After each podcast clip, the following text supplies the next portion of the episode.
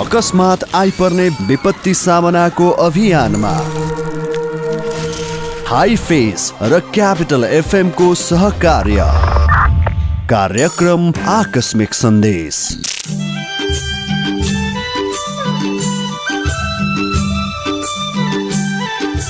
नमस्कार श्रोता Himalayan institute of fire and emergency services private limited र क्यापिटल एफएमको सहकारीमा तयार पारिएको यो कार्यक्रम आकस्मिक सन्देशमा म नवराज जिएमको।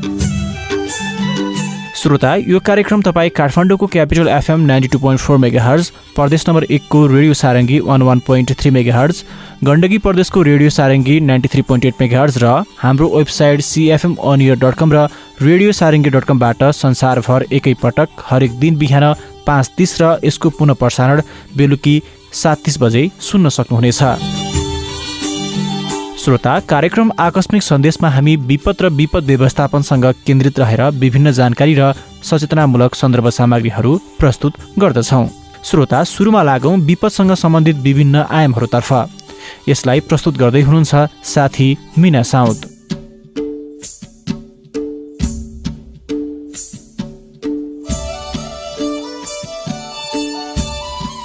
बाँकेको नरेनापुर गाउँपालिका चार खोदोवा गाउँमा शनिबार आग लागि हुँदा एक सय पन्ध्र घर पूर्ण रूपमा जलेर नष्ट भएका छन्। तीनजना घाइते भएका छन्। उनीहरूको स्थानीय लक्ष्मण लक्ष्मणपुर अस्पतालमा उपचार भइरहेको छ। स्थानीय फकिर खाँको गोठबाट सुरु भएको आगो बस्तीभरि नै फैलिएको थियो। आगलागी नियन्त्रणका लागि नरैनापुर र नेपालगञ्जका गरी दुईवटा दमकल प्रयोग गरिएको थियो। केटाकेटीहरू गोठमा खेलिरहेको अवस्थामा आगो सल्किएर घर घरसम्म पुगेको रहेछ।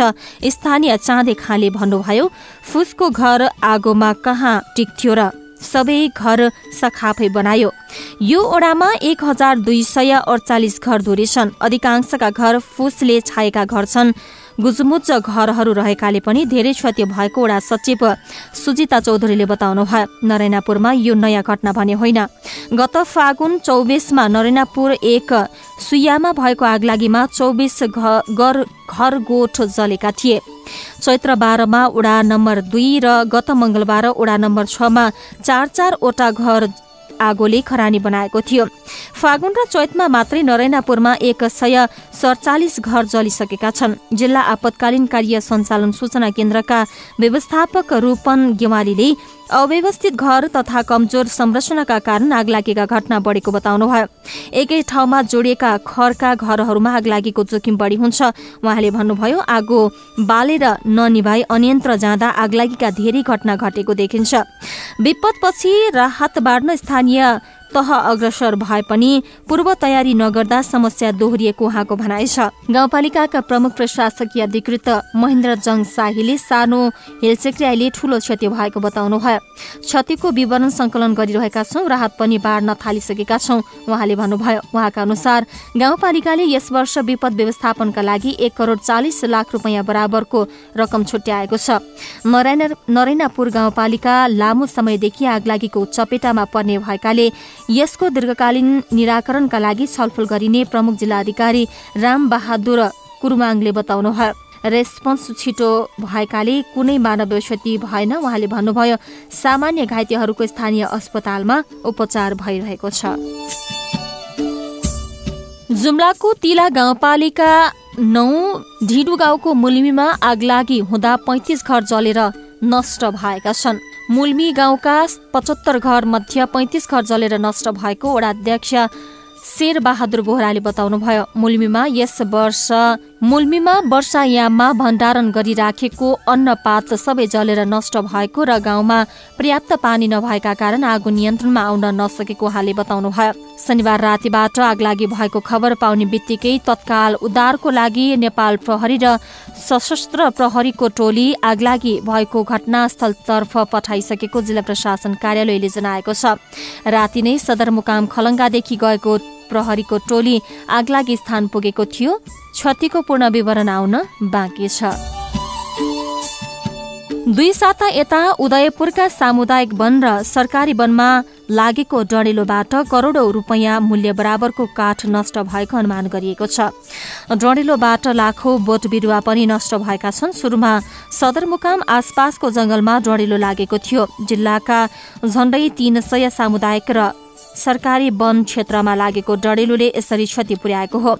एकैचोटि धेरैतिर डढेलो फैलिएकाले क्षतिको यकिन यकिन विवरण संकलन हुन सकेको छैन। उदयपुरमा डिभिजन वन कार्यालय गाईघाट मातहत दुई सय चार र डिभिजन वन कार्यालय कटारी मातहत एक सय सन्ताउन्न सामुदायिक वन उपभोक्ता समूह छन्। जसमध्ये झण्डै तीन सय हाराहारी वनमा डढेलो लागेको छ।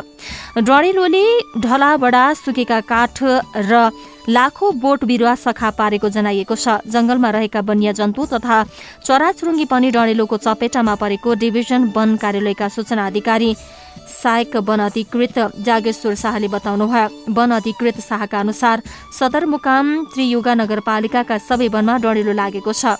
कतिपय जंगलमा आगो अझै नियन्त्रणमा आउन सकेको छैन। यसै पाखो र जंगलमा प्रत्येक वर्ष नयाँ घाँस पलाउने आसमा डढेलो लगाउने गरिन्छ। यति बेला कर्णालीका डाँडा पाखा र वन जंगलमा डढेलो लागिरहेको छ। हरियो घाँसको लोभमा जथाभावी डढेलो लगाइँदा पर्यावरणीय तथा वन्यजन्तुसँगै मानवीय क्षति हुँदै गएको छ। सुक्खा र गर्मी मौसममा जंगलमा डढेलो र बस्तीमा आगलागीका घटना बढी हुन्छन्। मानिसले नै वनमा आगो लगाउने गरेको भेटिएको छ। भौगोलिक विकटता र स्रोत साधन अभावमा डढेलो नियन्त्रण गर्न कठिनाई भएको जिल्ला प्रहरी कार्यालय रुकुम पश्चिमका प्रमुख ध्रुव कुमार श्रेष्ठले बताउनुभयो पछिल्लो समय आगलागीका घटना बढ्दै गएका छन् उहाँले भन्नुभयो स्थानीयका अनुसार हरियो घाँसको लोभमा पाखो डाँडा तथा जंगलमा आगो लगाउने गरिन्छ। उहाँले हरियो घाँसको लोभमा जथाभावी डढेलो लगाउन सुरु लगाउन नहुने बताउनु भयो। उहाँले वनमा डढेलो र बस्तीमा आगलागीका घटना बढ्दै गएको पनि बताउनु भएको छ। जुम्लाको तातोपानी गाउँपालिका आठ टोप्ला गाउँको काविका माध्यमिक विद्यालयको छाना हुरीले उडाएको छ। विद्यार्थी चौरमा बसेर पढ्न बाध्य भएका छन्। यो विद्यालयमा प्रवीणता प्रमाणपत्र तहमा कृषि विज्ञान समेत अध्यापन हुँदै आएको छ। हावाहुरीले भवनको छानो उडाएपछि सबै तहको पठन पाठनमा असर परेको छ। हावाहुरीले गाउँ नजिकै खोला किनारमा रहेको कुटानी पिसाने मिलको छाना पनि उडाइदिएको स्थानीयले बताएका छन्। उक्त समस्यालाई समाधान गरिदिन स्थानीयले सरकारवाला निकायसँग आग्रह गरेका छन्। र मुलुकभर स्थानीय वायुको प्रभाव रहँदा आज प्रदेश एकका पहाडी भेगमा वर्षाको सम्भावना छ। हाल देशको पहाडी भूभागहरूमा आंशिक बदली रही बाँकी भूभागहरूमा मौसम सामान्यतया सफा रहेको जल तथा मौसम पूर्वानुमान महाशाखाले जनाएको छ। आज अपराह प्रदेश एकका पहाडी भेगका केही स्थानमा मेघगर्जन चट्याङ सहित हल्का वर्षाको सम्भावना रहेको महाशाखाले जनाएको छ। आज दिउँसो प्रदेश एक बागमती र कर्णाली प्रदेशका पहाडी भूभागमा आंशिक बदली रही बाँकी भूभागमा मौसम सामान्यतया सफा रहनेछ। प्रदेश एकका पहाडी भूभागका एक दुई स्थानमा मेघगर्जन चट्याङ सहित हल्का वर्षाको पनि सम्भावना छ। यस्तै आज राति कर्णाली प्रदेश र सुदूरपश्चिम प्रदेशका उच्च पहाडी तथा हिमाली भूभागमा आंशिकदेखि सामान्य बदली र अन्य प्रदेशका पहाडी भूभागहरूमा आंशिक बदली रहे बाँकी भूभागहरूमा मौसम सामान्यतया सफा रहने महाशाखाले जनाएको छ। कार्यक्रममा पालो भएको छ अब छोटो विश्रामको।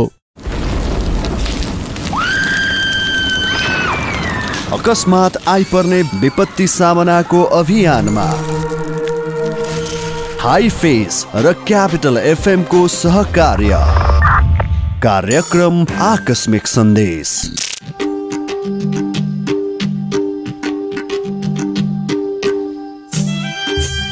यो छोटो व्यापारी विश्रामपछि फेरि पनि स्वागत छ।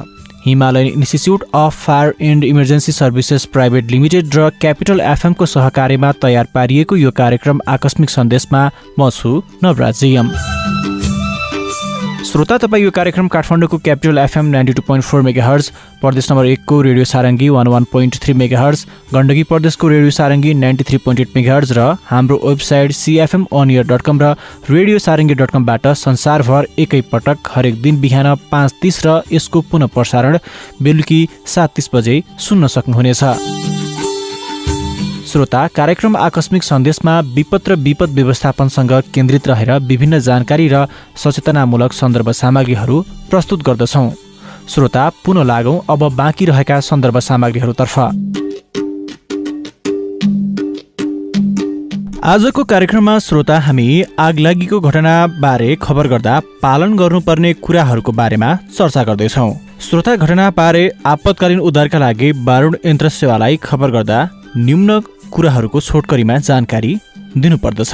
जस्तै कि घटना कस्तो ठाउँमा भएको हो घटना कुन ठाउँमा भएको हो घटनास्थल पुग्ने बाटो कुन हो बाटोको अवस्था कस्तो छ घटनाको प्रकृति कस्तो छ खबर गर्नेको नाम र सम्पर्क टेलिफोन नम्बर आदि यस प्रक्रिया अपनाएर काम गर्दा सहजै आगलागीलाई नियन्त्रण गर्न सकिन्छ। यस्तै श्रोता उद्धार दलले गर्नुपर्ने काम तथा कर्तव्य के हो त? उद्धार दलमा खटिएका अग्नि नियन्त्रकको कर्तव्य आगो निभाउनु मात्र हुँदैन। प्रकोपमा फँसेका केटाकेटी बुढाबुढी अपाङ्ग र अशक्त व्यक्तिहरूको उद्धार गर्नु उनीहरूको प्रथम कर्तव्य हुन्छ। त्यसपछि आगो नियन्त्रणका कार्यहरू सुचारू गर्दै घाइतेको उपचारको प्रबन्ध समेत एकैसाथ मिलाउनु पर्दछ।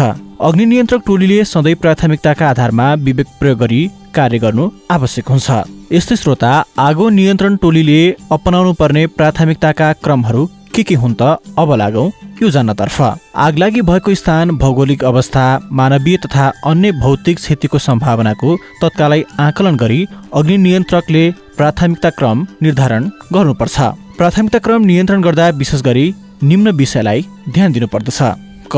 घटनास्थलमा प्राथमिकताका आधारमा काम गर्ने आफ्नो सुरक्षा आफैले गर्ने घाइते र फँसेका व्यक्तिहरूको उद्धार गर्ने आगलागी नियन्त्रण गर्ने आगलागी छेउछाउ फैलिन नदिने घाइतेको प्राथमिक उपचार गर्ने ख उद्धारमा अशक्त व्यक्तिलाई पहिलो प्राथमिकता दिने ग बालबच्चा महिला वृद्ध वृद्ध तथा घाइतेको उद्धार गर्ने घ सावधानीका साथ काम गर्ने अङ्ग घटनास्थलबाट निकालेका वस्तुहरूको सुरक्षा गर्ने च उद्धार गर्ने विपद नियन्त्रण गर्ने घाइतेको प्राथमिक उपचार गर्ने र घाइतेलाई अस्पताल लाने व्यवस्था मिलाउने छ।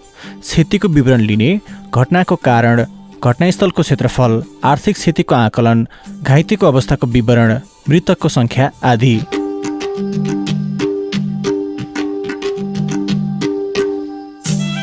श्रोता आजको लागि भने कार्यक्रमको समय सीमा सकिएको छ।